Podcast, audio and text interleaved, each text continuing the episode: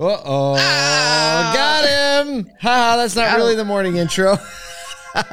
Jokes on go. us. Jokes on us. It is Thursday, June 29th. We have a special guest on the show today, Matt Lachter from West Herr. We're talking about subprime lending, Toyota sales lift, and a company called Joby. Not the Joby you're thinking of. Or is it the same company? Is it the same company? I don't think so. Is it the same? No, there's no way it's the same company. It's hard for the that word is so unique. Like if you write it in all caps, it's hard for it not to look like the same company. But good morning. We have a, a great Thursday, and it's the day before the month close. So everybody Man, is on everybody's all point today. geared up. Everybody's walking in with a little swagger. Little extra you hair know. gel. uh, did you use? so. I Did feel you like I feel like hockey players and automotive sales managers have something in common, right? Just like they basically they basically supply all uh they like they care for the supply of hair gel in the world, right? I don't know how that works. I don't know. There's a lot of probably. It's been a long time since I've used hair gel, but back in the day, I definitely. You know, I was in Philly, Jersey. I used a lot of hair gel. Italian kid. Come on. Yeah, Come that's absolutely. You, yeah. Uh, well, look, today we have a really exciting Auto Collabs episode. If you're not aware, Auto Collabs Oh. is our longer form podcast where we get to sit down with Michael Cirillo, the three of us, and execute like a really a, a deeper conversation with somebody in the industry. Um, and this is an extra special one. It's Ed Roberts of Bozard Ford wrote a new book. It's about to come out called Mile One Leadership, and we uh, this is probably the fastest release ever. We recorded it yesterday afternoon. We wanted to get it out, so it releases today. So you can search Auto Collabs on uh, your favorite podcast platform, or go to our YouTube channel, and you can actually see the interview. And Ed Roberts is the kind of guy that's worth watching. Just his body He is- language. like I would, yeah, I would say fine, listen to the podcast, but you gotta watch it because there's a couple little things about his office that we allude to, and then just you see the care in his eyes, like the way he leans in, the way he cares. You just see it. So you got to go to uh, check out Auto Collabs. You can hear it right now. I believe it's live, and then you can watch it uh, at noon today, streamed, and then and then ongoing. So great. He had us taking notes. Hey, Ed Roberts is actually going to be a speaker at ASOTUCon in September. Um, you can get a discounted ticket. Today's the last. Uh, today and tomorrow, the days. last two days of the the most discounted ticket you'll be able to get. You can go to asotucon.com and uh, get that, lock it in if you can right now. Um, and Ed Roberts is going to be the kind of person that is worth meeting in person. Speaking of people who are worth meeting in person, That's right. Segway. uh, we'll segue to an intro to a guest. We're introduced to the show, Matt Lachter with West Herr. You know him, you love him. He is so. I mean, do you, do you use hair gel? Actually, your hair looks great. Doesn't look like gel. It's more of Not like too- a a little bit. loose hold A little bit. product. It's like a yeah. pomade. No, you just Just- a pomade. yeah. Of course, you use a pomade. Of course he does. Just a Just a gentleman. little of dab, all a little bit of this going on. Just put it in there. it. Uh, you're looking good this morning, Matt. Thanks for joining us. Obviously, you're on your way from somewhere to somewhere. Um, but hey, it works today. Thank you. Yes, yes. Dropping kids off at school, off to the office. That's what we're doing. The today. automotive story right there. Well, let me read the story why we have you here, and then we'll get into it. According to Experian, dealerships are finding it harder to secure subprime auto loans due to a decline in subprime customers being able to get loans and leases as factors like inflation, rising gas prices, ending stimulus funds have affected their creditworthiness and increased debt to income ratio. Uh, ratios, which may be turning to, and meaning they'll often turning to credit cards for financial support. Uh, the proportion of subprime used vehicle loans has reached near record lows, with such borrowers only involved now in 14% of all loans and leases on new and used vehicles in Q1. Um, also, there's an increase in late auto payments among subprime borrowers, higher than during the late 2000s recession. So we're going way back, according to S&P Global Mobility Analysis of TransUnion data. And here's a quote, and then we're going to get to Matt. Um, Michael Opdahl, COO for Automotive Credit Corporation, said, "What we're seeing now are some of the lowest FICO scores we've seen in years. Consumers who might have qualified for loans in the past are not even close." uh, as he says. So, Matt, you obviously are on the ground, uh, very involved in the subprime market with your product Streamline and in the you know the the vast operations of West Herr. What's your like boots on the ground take on all this? Well, first, I think you got to take that human approach. I mean, the reality is 40% of consumers have a credit score of 680 or less.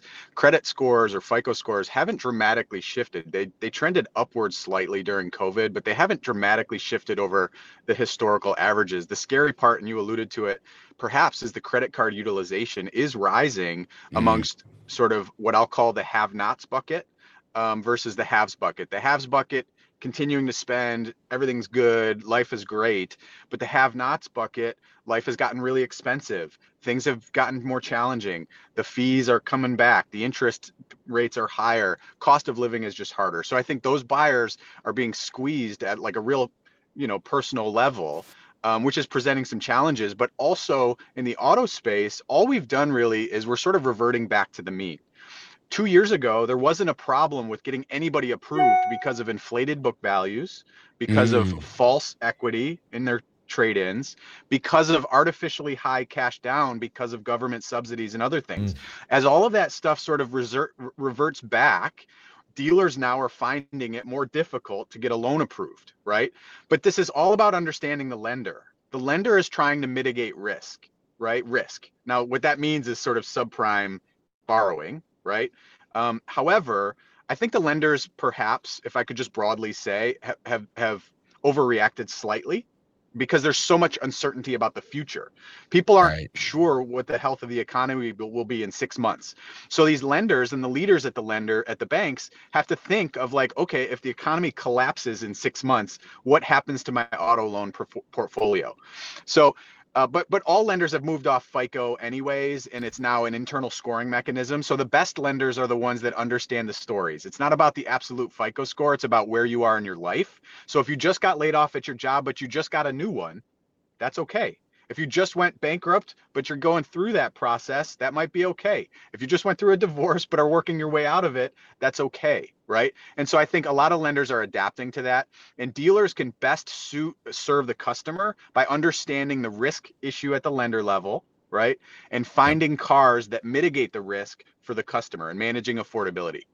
Yeah, it's it's interesting because like the the dealer is kind of uh, right now playing a, a big part in the storyline and being the middleman to care for the consumer and the lender at the same time because they have a responsibility responsibility both to the consumer to find the car that meets the needs the budget and and the financial responsibility that also matches portfolio management that they're responsible for on the lender side and understanding how to manage risk for the lender when selecting the vehicle for the consumer. And this is where like actually this is where dealers are so important. Like we talk about dealers and and their importance in the community but actually and and like after sales but after actually in the sales pipeline here this is actually a piece where dealers can play a part to like really be one to one with people and and like no okay great here's the here's the financial risk. Here's the here's the current economy. Here's where the consumer is actually needing to be met at. And how do we make all of those come together so that we can serve that air, that area of the community? Because that area uh, of the community still needs transportation. So i love how you pin that. It's like hey look as the dealer you can look at both sides and and and clearly see it and serve both sides well even in this like tight economy um, that's being pointed to. Mm-hmm. Uh oh, we lost Matt. Uh-oh. Did you just drink a Grimace milkshake? No, no, we're good. I just oh. dropped my phone. Uh, wow, he's holding his phone really steady, Matt. Um, so I think there's a couple cool things going on here from your perspective. Obviously, West Herr, one of the dealership groups that um, basically built a software product to solve a problem that they were having. This specific problem is one that you all have built a product for. It's not a sponsored post, but Streamline is the name of the product, and um, you've really focused in on this area. Um, can you just tell us why you built the product the way you did, like what it actually does? Because it solves a pretty simple, a, it's like a it's like a very linear, simple solution for this product. I mean, for this problem. You have to you have to be able to communicate the why to affordability so if you can transparently explain to consumers, these are the cars that you can afford and get approved on in a way that's transparent, easy to understand on both by both sides, inexperienced salespeople, uh, right. customers as well, right? If you can communicate the why in a way that makes sense to both sides, you can find a solution. right? Nobody, the consumers do not understand that the $10,000 used car is now $20,000. They don't understand that interest rates have gone from 3% to 9%. They don't understand that they had thought they had equity and no longer do. Dealers' jobs and building relationships, we can communicate the art of the deal. We can build a relationship that's beneficial to the customer, help them get into a making a good financial decision. That what an opportunity, what a gift for the dealerships to be able to service our customers in a way that's beneficial to them, also beneficial to you because you get to make a deal, right? Uh, but yeah, Streamline was just about finding cars that customers can afford and get approved on. That's it. We built it in 16, and so we've been doing this way before the pandemic. Yeah. And ultimately, this problem Great. is coming back. And I think that you you nailed something that you know we've been alluding to for the last you know for the last week or two but yesterday i think it was kyle we talked about the the coming yeah it was the the cox automotive report where jonathan smoke was like hey like used cars are about to depreciate like you're about to see that depreciation a lot which means there are a lot more consumers that probably looked or checked or got a vehicle price a few months ago. And when they think that they have that level of equity in their vehicle a few months from now, it's going to be a substantially different picture, which is even going to complicate um, the issue, it seems. Matt, as always, great to have you. Thanks uh, for bringing some of your uh, insight Love and energy it. to everybody. Thank you, guys. Happy to be here. Thank you so much. We'll talk to you soon. All right, we're going to go to the next story. Toyota's global sales saw a significant increase in May as both parts and supply shortages seem to be letting up. I mean, this is a pretty simple uh, simple story. Basically, the company reported a 10% bump in global sales, increase in May year over year, selling a total of about 838,000 vehicles, attributing that increase to saying, like, hey, we have our supplies, our parts, our things are like easing up. In Japan, their sales went up 35%. Um, and here's like an interesting point, too, is that almost a third of all vehicles sold were hybrids. Really? Yep. Almost wow. I mean, like I, I actually, you know, it's interesting because they don't like promote it like crazy. At no, least from don't. from what I see, because I watch like I see to- Toyota commercials a lot and like Toyota ads just because like they're hitting they're hitting me because I'm always in the automotive ecosystem whether I'm in market or not. Yep. And like you just don't see it as like this massive narrative like we're hybrid, but it's just it's right, just because just it's not it. it's not like it's weird like the hybrid component is not in style or out of style right? Yep. It's like a basic pair of jeans. right? Yes. And and the, the, the reality is everyone's like the sex appeal of an EV is getting all the press when Toyota's like literally a third of their vehicles are hybrids and you look at the carbon offset that that's actually producing and it is like more than all the EV companies combined. Yo, we just went I okay. I'm I'm I'm like more a Toyota fan than I ever have been because I've now had a van, a Toyota Sienna for 6 months. Hybrid probably. But, which is a hybrid. Yep track with me on our trip to see family on highways.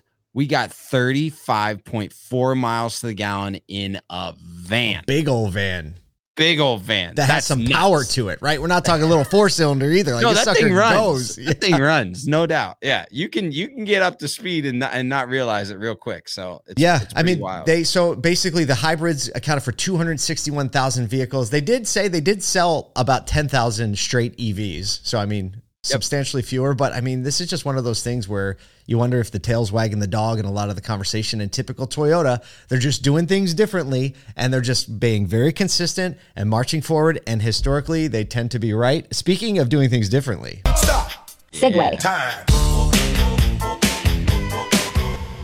All right, we got some more air travel coming up. Yeah, two I thought in a it was awesome. Here we go. So, California-based Joby Aviation has received approval from the FAA to begin flight testing its electric air taxi prototype, moving closer to commercial operations targeted for track this 2025. Uh, the I business model is akin to like a rideshare app. Basically, uh, it's going to uh, try and compete in a growing market of electric vertical takeoff and landing aircraft manufacturers. Uh, the CEO of Toyota North America, uh, uh, Testo, Tetsuo Ogawa. Good job. I'm gonna that yeah. That's all right. We'll, we'll, give it to you. Uh, will will join Joby Aviation's board. Uh, Toyota is the company's largest external shareholder How with an investment that? of around four hundred million dollars. So look, Toyota's still not messing around. Which one y'all. you betting on? Joby. Man, I'm Joby or yeah, the what what was it called yesterday that we went through? But Uh, um that was a little yeah, different. so they so again, set to go in 2025. Um they uh Joby will also deliver uh, its first aircraft in March of 2024 uh un- with the US Air Force under a 131 million dollar Uh-huh, contract. Military. Um, so track track with this. This is crazy. After that news, this is a big jump. Shares jumped 26 percent. I wish I was paying attention to this news. It's too late now. But look, Toyota obviously understands manufacturing and transportation. Um, these ve- I'm so excited about these. Like I would get in one of these. If, Yes, it's- if yeah, it's because- Toyota's got a hand in it too, that helps me with the the Trust Well, and it's factor. commercial ops. It's like it's like rideshare. So you can Yeah. uh, like yesterday we were saying, oh, would I drive it? Would I be a part of it? Right. What's the pilot's license? This Yeah. is like a pilot operated vehicle that's a, like a rideshare app. So, uh, So if you're I- I- flying I into agree. Atlanta or Chicago or LA, right? These vehicles, I can't. I feel All like we're going to be kind of early adopters of this this type of transportation. Because yeah, because like 15 to 20 minutes to any location as opposed to an hour to an hour and a half in traffic in some of these major cities all day. Done. Let's yep, go. Yep, yep, yep. Oh well, that's uh we had a guest, so a little bit longer of a show. Thanks for being with us today. Begin a lot of comments about people seeing more than cars out there in the wild. If you haven't seen it yet, go to morethancars.tv and see what's going on over here in this little corner of the world.